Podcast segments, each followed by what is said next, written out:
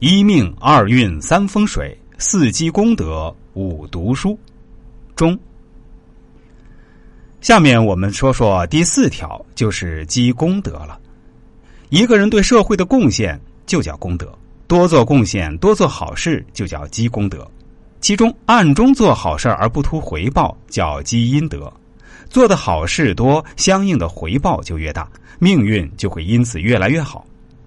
易经里说，积善之家必有余庆，积不善之家必有余殃。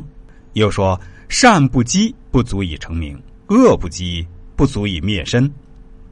这些说的都是为善得福为恶得祸的道理，无论我们做好事或坏事，都会报应在自己和亲属身上，正是近在己身，远在儿孙。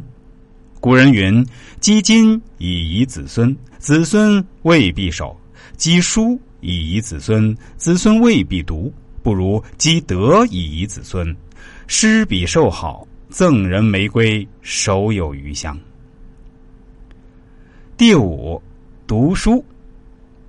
读书可以改变命运，通过读书可以增加自己的智慧，学到别人的经验，人生就会少走弯路，也能发现成功的捷径也能发现成功的捷径读书可以变化气质。国学大师南怀瑾先生曾说，青年读书青年时候读儒家，领悟达则兼济天下，穷则独善其身。中年时读道家，心境豁然开朗，延年益寿。晚年时读佛家，现世的繁华已无意义，明确灵魂去往何方。只要读好书，如此才能存好心，说好话，学好样，做好事。老不读三国，少不读红楼。人人都知道开卷有益，但是盲人与书无缘，俗人与书无分。若非有情有义，便很难与书结为百年之好。没有阅读的人生是残缺的人生，学会了读书，就学会了阅读人生，参悟天地，回报社会。第六，择业。古人云，贫贱而有业，则不至于饥寒；富贵而有业，则不至于为非。人生在世，不能无所事事，都要有份工作干。俗话说，男怕入错行，女怕嫁错郎。